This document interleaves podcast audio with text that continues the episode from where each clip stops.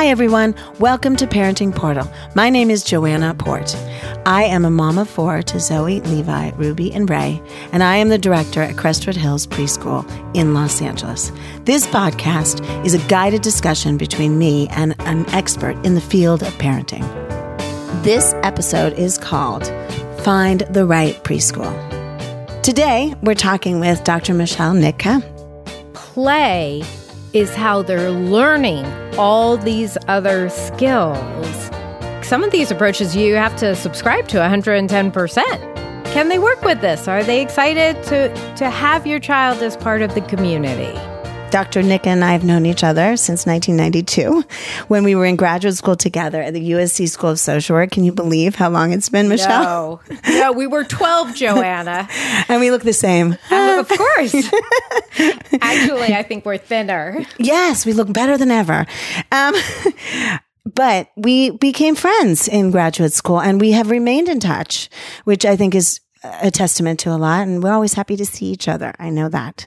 Dr. Nitka is a licensed clinical psychologist who specializes in helping families find the right school for their children. She is the resource in this department. She's author of Coping with Preschool Panic and had a private practice in Los Angeles for over 20 years. In her practice, she helps parents navigate the preschool and or the elementary school process. Today, we're going to talk about preschool.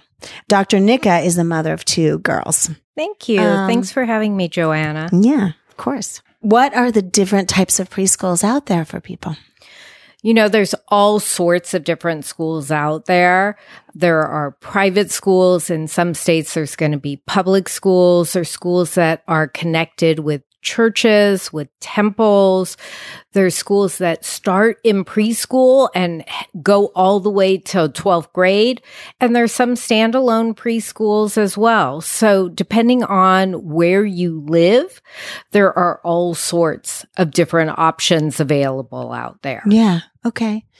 And what are some of the different philosophies? Well, just like there's all different types of preschools out there, there's all different kinds of philosophies. And you, when you're looking for a preschool, you're going to hear all of these different, you know, terms thrown out. So you'll hear Reggio Emilia, you'll hear uh, developmental, you'll hear Waldorf, you'll hear Montessori. And, you know, it becomes a lot about what does this mean?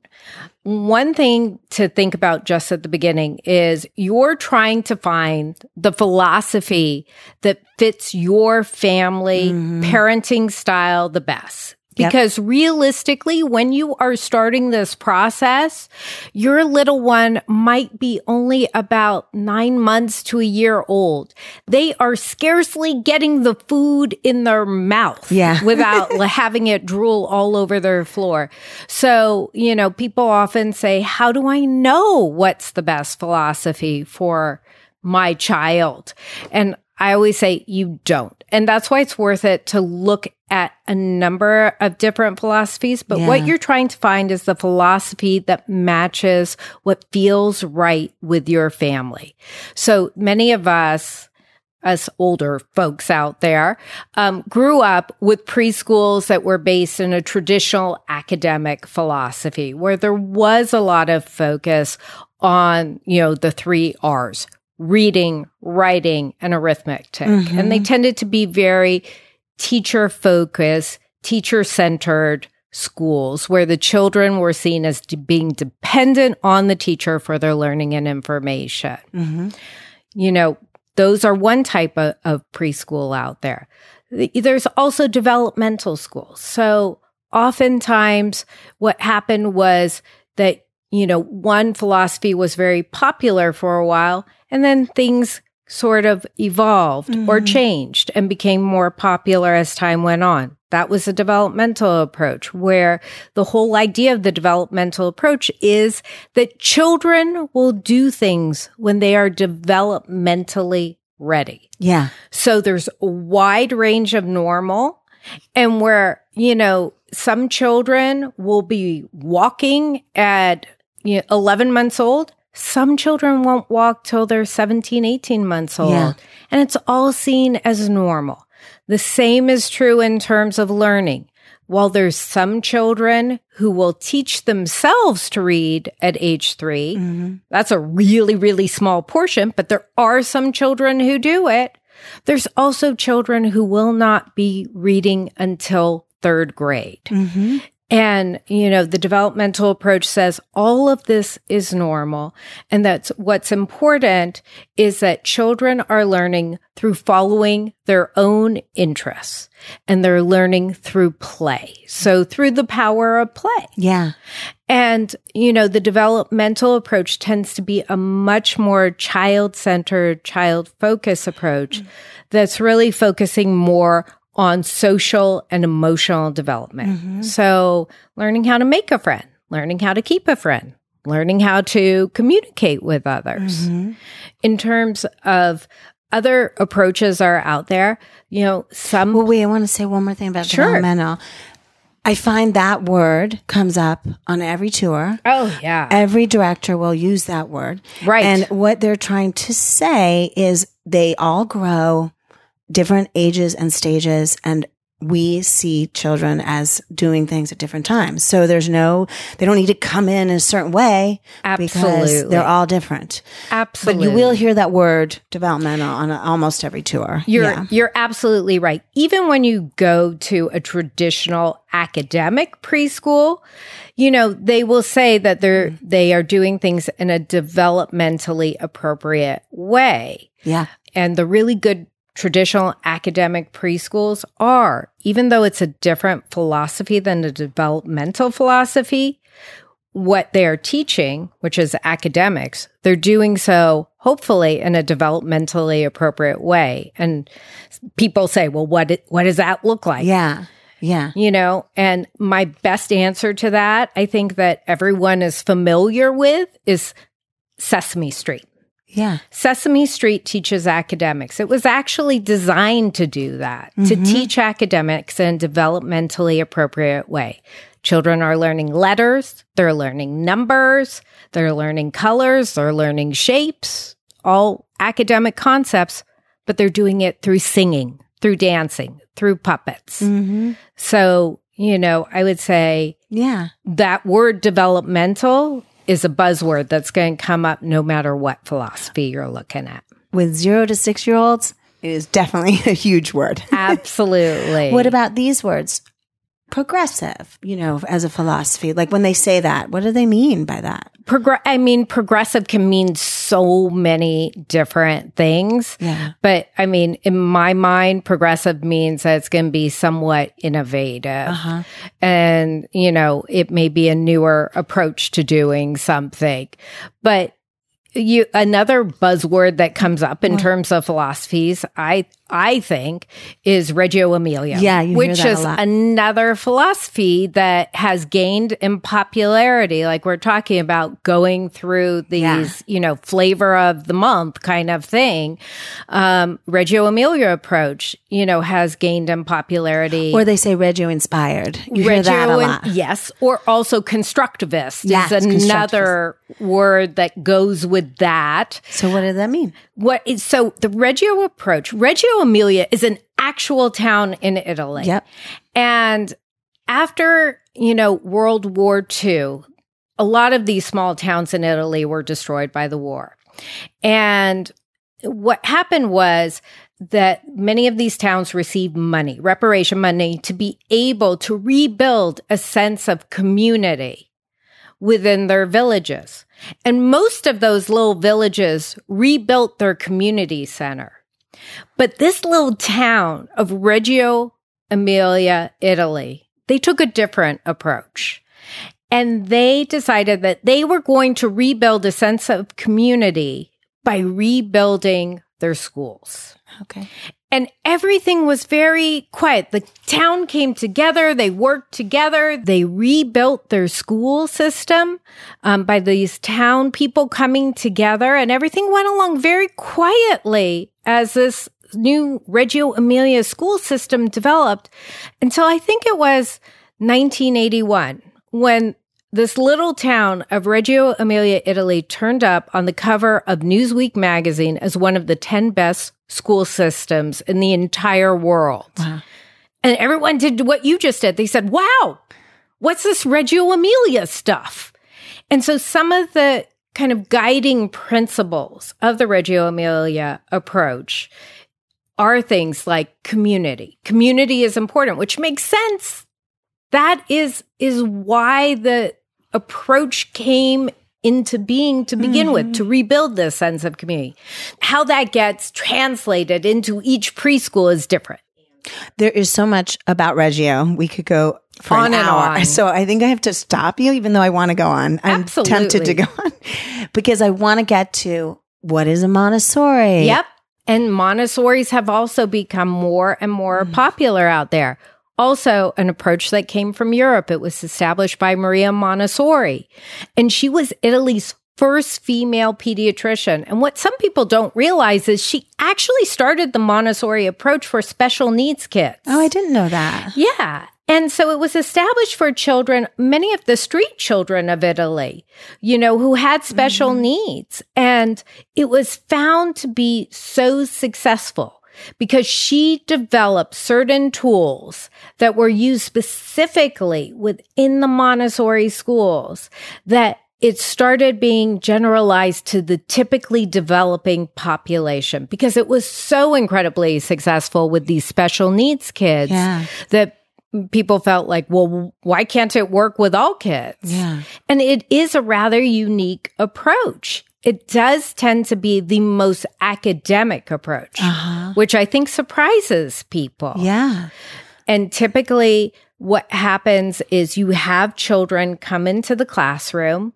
And one of the main Montessori guiding principles is something called freedom within limits, mm-hmm. meaning they have the freedom to pick what they will want to do. And the classroom is divided around different learning centers. Mm-hmm. But there's limits because every child does have a curriculum that's been devised for them. Mm-hmm. It's very individualized and the teachers are monitoring them and seeing what they're doing. And those different areas of the classroom tend to have very academic focuses. Mm-hmm. So reading, math, science, geography. Mm-hmm. And children gain a lot of autonomy and independence in Montessori schools. I noticed that. And there's a lot of talk about respect. Yes. Big in, word. In fact, one of the interesting things that I've found is oh, I have clients that went to Montessori school that come into me as adults. And one of the questions I ask them is I say, when you get up from a table, do you push your chair in? Every person who went to a Montessori school says yes. Because they learned that there. They learned that there. yeah. There's a lot of that independence, respect. They wash Absolutely. their own dishes. They put them, dry them in things. Yes. Very, um, respect for things and others is a huge. Absolutely. Now, what they don't have a lot of in a Montessori school is a lot of the dramatic play, the pretend mm. play. Mm. You know, that as you're and free saying, play. And a lot of the free play, yeah. right? That if you want to wash dishes at a Montessori school, we're going to take you over to the sink and you're going to wash real dishes, yeah, right? Yeah. That's going to be maybe the job. Yeah. As opposed to if you are at a different type of preschool with the little pretend Little Tikes kitchen and the plastic plates and everything and pretending to wash dishes, that doesn't happen. Yeah. So that goes straight into play based. Yes. Like well, my which, preschool right, is play based. And I think of that as being very, you know, de- back to the developmental sort of play based. Do you approach. want to describe that a little bit?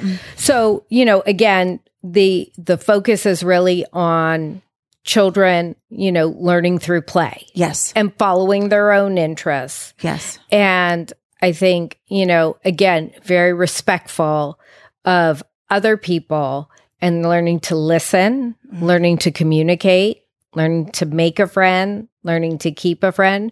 But another portion of that mm-hmm. that I mm-hmm. think people don't always understand is that they're also learning a lot of executive functioning skills, yeah. which are really, really important. another buzzword that tends to come up more and more now. Yeah. And what executive functioning skills are, are they're actually the skills that have been found to be critical for success in life. Yeah. I think many people have start hearing um, the catchphrase of "Don't eat the marshmallow." Mm-hmm. Oh, and from that experiment. right Yes. about the experiment at Stanford.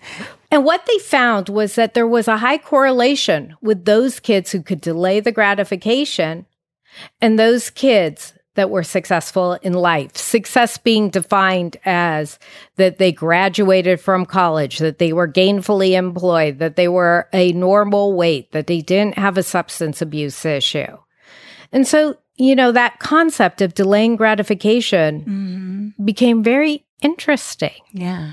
And I think that, you know, certainly in a play based preschool, Yeah. those concepts of delaying gratification, focus, learning how to follow directions. Yeah, the Or- idea of like the play is how they learn and change and grow, and you have to let them make mistakes, fall, be frustrated, have uh, Exactly. difficult moments.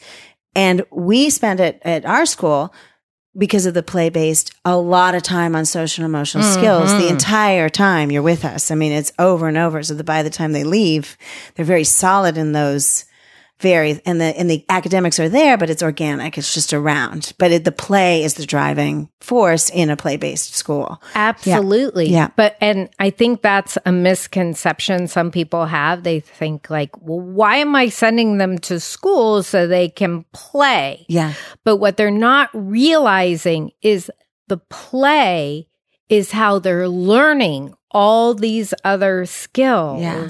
yeah, And it's those skills, those executive functioning skills, those communication skills, you know, those those ability to follow direction and things. That is what is the you need that foundation yeah. to take the next step of elementary school. Whenever I talk to a director of any school, Waldorf, Montessori, Reggio, whatever, they all would agree with me. They need to play. Th- There is no doubt in anybody's mind. Like the research is everywhere. Absolutely. Yeah. Um, and then that leads me to Waldorf. Can you just briefly touch about because that is out there and people do go to Waldorf school. That is absolutely another European approach, um, started by Rudolf Steiner, you know, who was from Austria, and he actually developed the Waldorf approach for the factory workers of the Waldorf Astoria cigarette factory in Stuttgart, Germany. I didn't know that. Yeah. And so, you know, it was designed to be an alternative approach mm. to public education. But because these were factory workers, you know, he really wanted to make it a very home like environment. A very nurturing home like environment. And if you go to a Waldorf school, that's one thing that you will notice is that does feel very old fashioned and very like home, you know, that there aren't a lot of plastic toys. In fact, there's probably no plastic toys. Right. There tends to be big overstuffed chairs And, little lamps and little little lamp, little- no fluorescent lots of, lighting, like plants. plants. Nature is really important in Waldorf. And Yeah. Waldorf, again, it was designed to be an alternative approach to public education, focused very heavily on art and creativity, with learning being through the oral tradition, through storytelling. Mm-hmm. Um, they do teach subjects in a different order than other schools. They believe that children's eyes aren't really ready to learn how to read until second or third grade. Mm-hmm. And so they're not teaching those academic skills, you know, as formally as other preschools might. But that's not to say they don't get there. And that's not to say that there's not a lot of learning that goes on. Mm-hmm. They actually teach a foreign language in Waldorf school. They mm-hmm. teach a musical instrument. They're teaching, you know, handiwork like molding beeswax and knitting and sewing and things. So there is a lot of learning. It's just in a different order. Mm-hmm. What is really interesting also about a Waldorf school is that they are not going to focus at all on technology. In right. fact, many Waldorf schools are going to ask parents to sign an agreement that they are not going to allow their child to view TV or use a computer or use a cell phone until they're significantly older. So usually fourth or fifth grade, and they're going to ask the parents to refrain from using those things in front of their child. It's, it makes me think about the beginning of this talk where you and your partner need to discuss what resonates or feels right mm-hmm. for you. Mm-hmm. These philosophies are so different and you do need to talk. Like, is this something I'm into or not? And yeah. you need to be aligned before you decide on a preschool. Oh, oh yes. yeah. You so have that, to be like, like, some of these approaches, you have to subscribe to 110%. Like some parents will be like, I'm not doing that sc- no screen time thing. And some will be like, yes, I am doing that. So absolutely. What should people think about or consider when they're looking for a preschool? So these philosophies are definitely right. one of them, but there's also so many other things to consider. Okay. You know, one of the things, depending on where you live, to think about is how far do you want to drive? Mm. You know, these are little beings and they don't we don't want to keep them in the car for endless amounts of time, especially because many of the preschools are half day programs. Yeah. So, you know, you want to think about keeping it to a minimal amount of driving. You also want to think about, you know, what do you need? Do you need a half day program, which is usually like nine to 12? Or do you need a full day program? Do you need more coverage than that? You know, which may be from nine to three, or it might be from 7.30 to 5.30. But how long do you need a preschool to be? You also want to think about how do I feel about sending my child to a preschool that's affiliated with a church or a temple? Mm-hmm.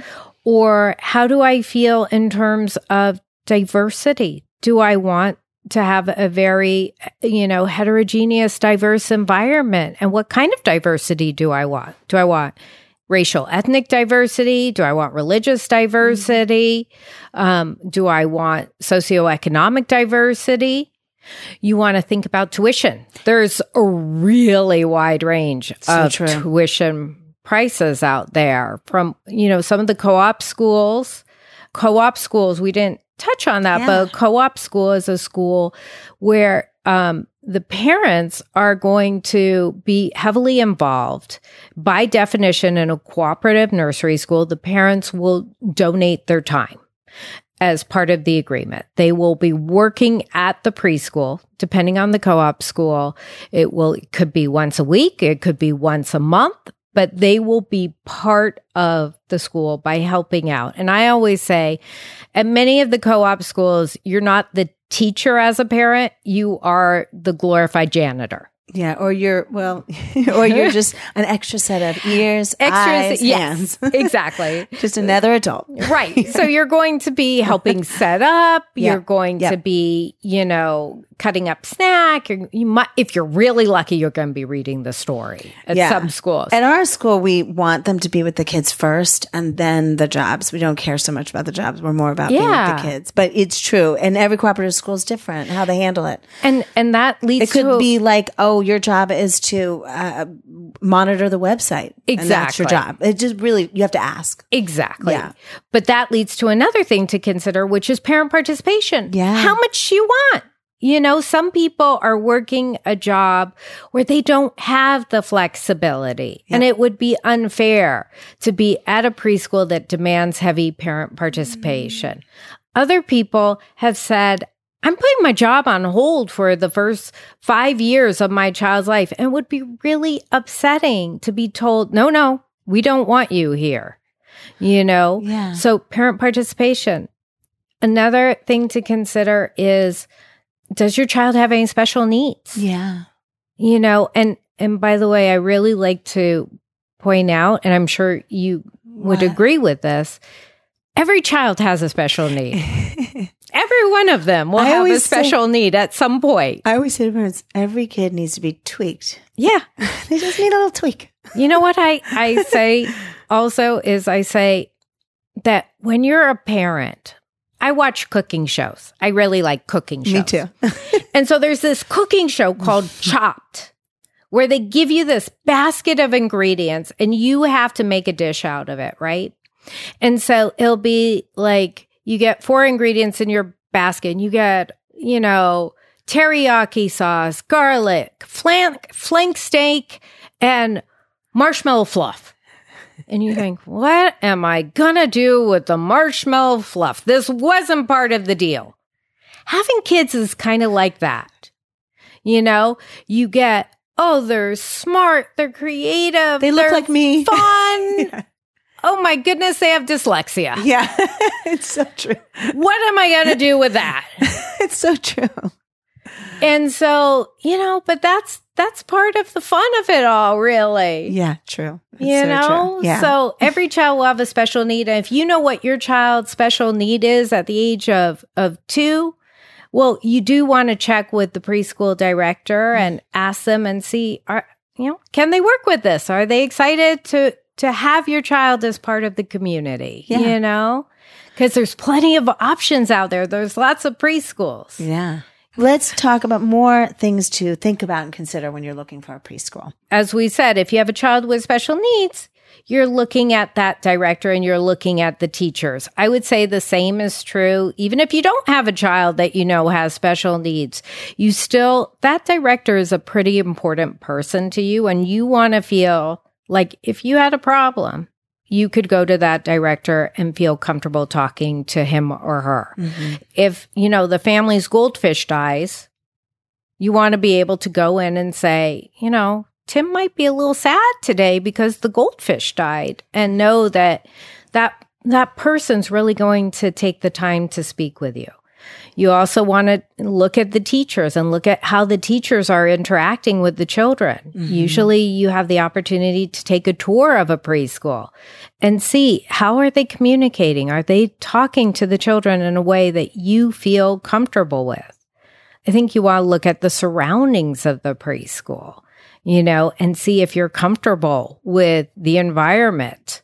It doesn't, you know, one thing I would say is a preschool does not have to be beautiful, all new equipment hmm to be a top quality preschool. I could not agree with you more. That is so true. Most kids don't care. Yeah. They don't care. They won't notice. And as my, you know, husband used to say, when you're looking for a garage, you don't want a super clean, immaculate garage. I would say the same thing's true for a preschool. There's no obsessive compulsives running preschools out there. you don't want an immaculate preschool. Kids are going to get a little dirty, a little messy, but that's part of the process. And you have to be comfortable with that. Yeah. And some preschools will require that children are toilet trained And some don't, like ours. Yeah. and some don't. You know, and I would say you want to be thinking about that because, and it sounds so, you know, I don't think people understand how much you don't want to put pressure on a child to be toilet trained Yeah. you know, again, we're back to developmental. Children will be toilet trained at different times.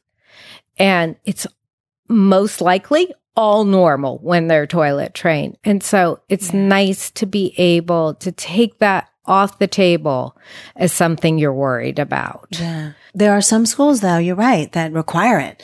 And Yes. it causes a lot of stress for people. I think. Yes. I've, I've noticed that. Yeah. Yes, absolutely. And you don't want to be putting pressure on your two and a half year old to all of a sudden be toilet trained. Yeah. that's true. What does it mean, um, NAEYC accreditation and licensing? When I see that sign and I'm on a tour and they, the tour says they are, what do they mean? NAEYC accreditation, which is the National Association for the Education of Young Children, is to me, it's like the good housekeeping seal of approval. It means that a preschool has gone through a rather long, expensive accreditation process where they have put together a large binder and they have, you know, someone from the NAEYC coming out and giving them the accreditation saying that they are doing all these different things. Yeah. But one thing I would like to say is there are a lot of phenomenal preschools that have decided not to go through the NAEYC accreditation because they feel that it has taken a lot of time and money to do so Yeah. that they feel they would rather be putting towards the children. So, Yeah. especially if you don't have a very large staff, it can be really a, an extra burden to go through that. That being said, I always say if I was moving to South Dakota and I did not know where to start in terms of finding a preschool, I would go on to the NAEYC's website and look for accredited preschools as that being my first step to Mm-hmm. finding a preschool because I would feel like that they had vetted those preschools. and licensing too. Exactly. You want to make sure the preschool's licensed by the state. but a preschool can be licensed and not be NAEYC Right. accredited. One other thing that I think is important in some states to be looking at in terms of preschool is, you know, and I hate to make people anxious, but you thinking about sort of the next step of do I plan on sending my child to private or public elementary school? Because some preschools will send a large percentage of their children on to private school, Yeah. and some will send no children on to private school. And if you already know in your head, okay, our plan is that we're sending our child on to private kindergarten, mm-hmm. it is helpful to go to a preschool that sends at least a portion, at least 25, 35% on to private school, just so that that you know that director is familiar with the process Yep. and familiar with what the expectations of the private schools are so that your child is being prepared for that next step. You're really encouraging parents to look at their child and really think about what's best for them and then maybe very different from your vision or who you are. Oh, 100%. And that's okay. 100%. But you, this is great. I mean, Dr. Nitka, this is amazing. All of this is so much, and I could go on and on. And we'll have to have you back for another um, podcast because we have more to talk about. I have a feeling. I really appreciate you coming, and I love hanging out with you at any time. Oh, thank you, Joanna. Thank you so much for having me. And Yeah. yeah, anytime I Okay. will come back. Okay. Please go to www.preschoolguide.com or you can reach her at mnitka, M-N-I-T-K-A, at preschoolguide.com. Thanks for joining us. If you have questions you'd like answered on the podcast, email me at joanna at parentingportal.com. If you want to learn more about our experts or to schedule a consult with me or a speaking engagement, or you just have a parenting question you need answered, go to parentingportal.com. And remember, parenting is so, so hard. Give yourself a break. You're doing a great job. And do something for yourself today.